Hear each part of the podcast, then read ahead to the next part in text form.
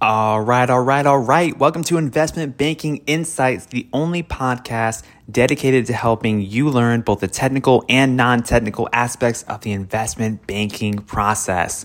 Hello, my name is Alex Mason, and I am your host, and I am so grateful that you're here listening to me as I go through all these technical questions and I'm an incoming MBA student, career switcher, trying to learn these things along with you and I'm going to try to break these concepts down as well as I can for you. And I'm excited because today we're starting a new topic. We're starting a new topic that we haven't covered before on the show. And we're already past 100 episodes. And this is something that we haven't really touched on yet. But now it's finally time to get into mergers and acquisitions. Yes, mergers and acquisitions. We're going to talk all about the basics.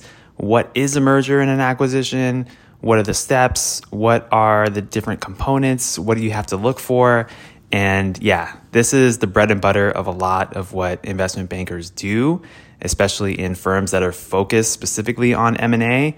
Um, there's a lot of other investment banking types of activities, but this is one of the bread and butters, right? Companies buying other companies and yeah, it's just it's big business and it's all around us. It's constantly happening in the economy today. So, let's get into today's question, which is the very simple question Walk me through a merger model.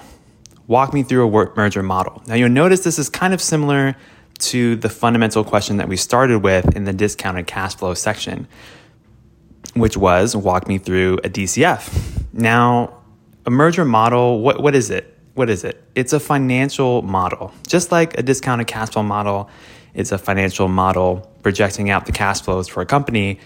A merger model is a financial representation of two companies that are combining to become one company.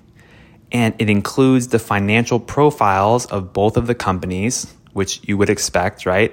But it also comes with some other pieces of information, key pieces of information if you're trying to analyze a deal. So you have the financial profiles of both companies. You have the purchase price. You also have the purchase method. This is also known as consideration. So, purchase price, that's pretty self explanatory. Is it a $500 million deal? Is it a $50 billion deal? Right? The consideration or purchase method is how the money is being paid. It may be all cash, it may be all stock, it may be some combination of stock and cash depending on the situation. And we're going to talk about that in future episodes for sure. But those are some key pieces of information. The merger model is also going to include whether or not the buyer's earnings per share increases or decreases. And th- these are concepts that are known as accretion and dilution. And we're going to get to that also in future episodes too. But just laying out the landscape here a merger model contains the financial profiles of both companies, the purchase price, the purchase method, as well as whether or not the earnings per share of the buyer increases or decreases. Those are some key pieces there. So that's kind of the layout of what it includes. But how do we get to it? How do we actually walk through a merger model? And I'm going to break this down into six steps. Six steps. So, step number one first of all, we have to assume the price of the deal as well as the consideration. This is important. We have to assume, okay, what what's actually being exchanged here in terms of cash or stock and how much is it? Very simple. Number 2, we're going to determine the valuations and the shares outstanding for company number 1 and project out its income statement post merger. So we're going to look at company number one in our merger and then figure out okay, how much is, is this company worth? How much is it worth? What are the shares outstanding? And by shares outstanding, I'm just referring to the amount of stock that exists for the company, right? Because if we were to take our net income, our earnings, and divide it by the shares outstanding, we get something called earnings per share. So it's it's kind of like your per ownership a cut of the profits of a company. So if you went and bought Apple stock today, you bought one share of Apple, there's a certain amount of earnings per share for Apple stock, And then you, as a shareholder in Apple, that's technically your cut of the profits of Apple, the corporation. So that's what earnings per share is and why shares outstanding matter here. And then notice that we talked about projecting the income statement post merger. We want to see after this deal happens how much revenue is there going to be? How much EBITDA is there going to be? How much net earnings is there going to be for the company? So those are important things to know. So that's step number two. Determine the valuations and shares outstanding for the first company and project out its income statement post merger. Step number three. Very simply, repeat step number two, but for company number two. So we're determining valuations and shares outstanding, projecting out the income statement for company number two. Step number four. This is where things get interesting. This is where we combine the income statements for both companies. And we're going to add up the revenue, we're going to add up the expenses and other line items. And in the pre tax income line, what we're going to do is we have to adjust this number because when the deal happens, there are a couple of things that we have to consider in terms of opportunity cost. We have to adjust for two main things. First is the foregone interest on cash, and second is the interest paid on debt. So think about if you had a company and you wanted to buy another company. Okay, well, that's great. You have a certain cash balance in your company's account, and that cash is probably earning you some interest. Well, if you use that cash to buy the other company, you're going to get the other company's earnings power, but you're giving up the interest that you could have earned on that cash if you still had that cash. You see what I'm saying? So it's the opportunity cost of that. So you're making the adjustments there.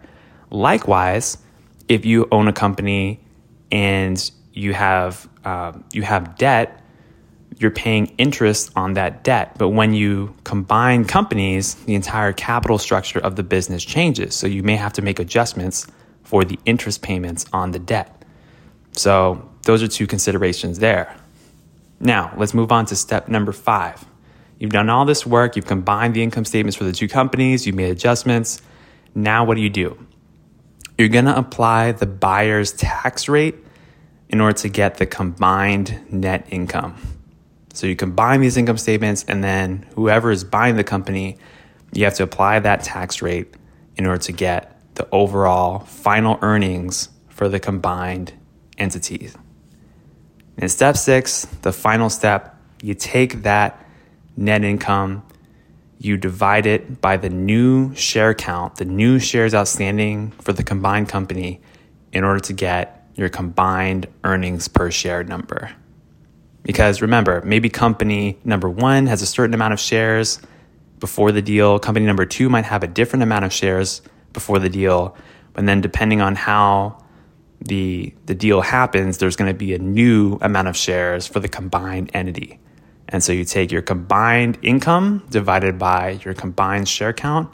That gets you earnings per share for the combined entity. That's step six. And just as a quick recap, here are the six steps. Number one, you're going to assume your deal price as well as your consideration.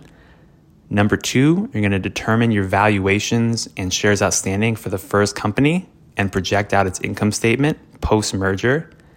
Step number three is you're going to do the same thing, but for company number two. Step number four is you can combine the income statements of both companies and adjust for a few different items like foregone interest on cash as well as interest paid on debt. Number five, you're going to apply the buyer's tax rate to get the combined net income. And then finally, step number six, you're going to divide the combined net income by the new share count in order to get your combined earnings per share. So that's how you walk through a merger model, ladies and gentlemen. a little bit of a longer episode for you, but this is an important concept that I wanted to cover um, with some clarity, with some detail, because I don't know about you, but I'm going to be listening to this episode again for myself. so I hope you got some value out of it. This is Alex Mason with Investment Banking Insights. I am your host, and we are on to mergers and acquisitions, my friends. Next episode, we're going to be talking about what the difference is between a merger and an acquisition. Sometimes these terms get used interchangeably, and it's important to know the subtleties. It's important to know the difference. So we're going to be talking about that next. Until then, I'll see you next time.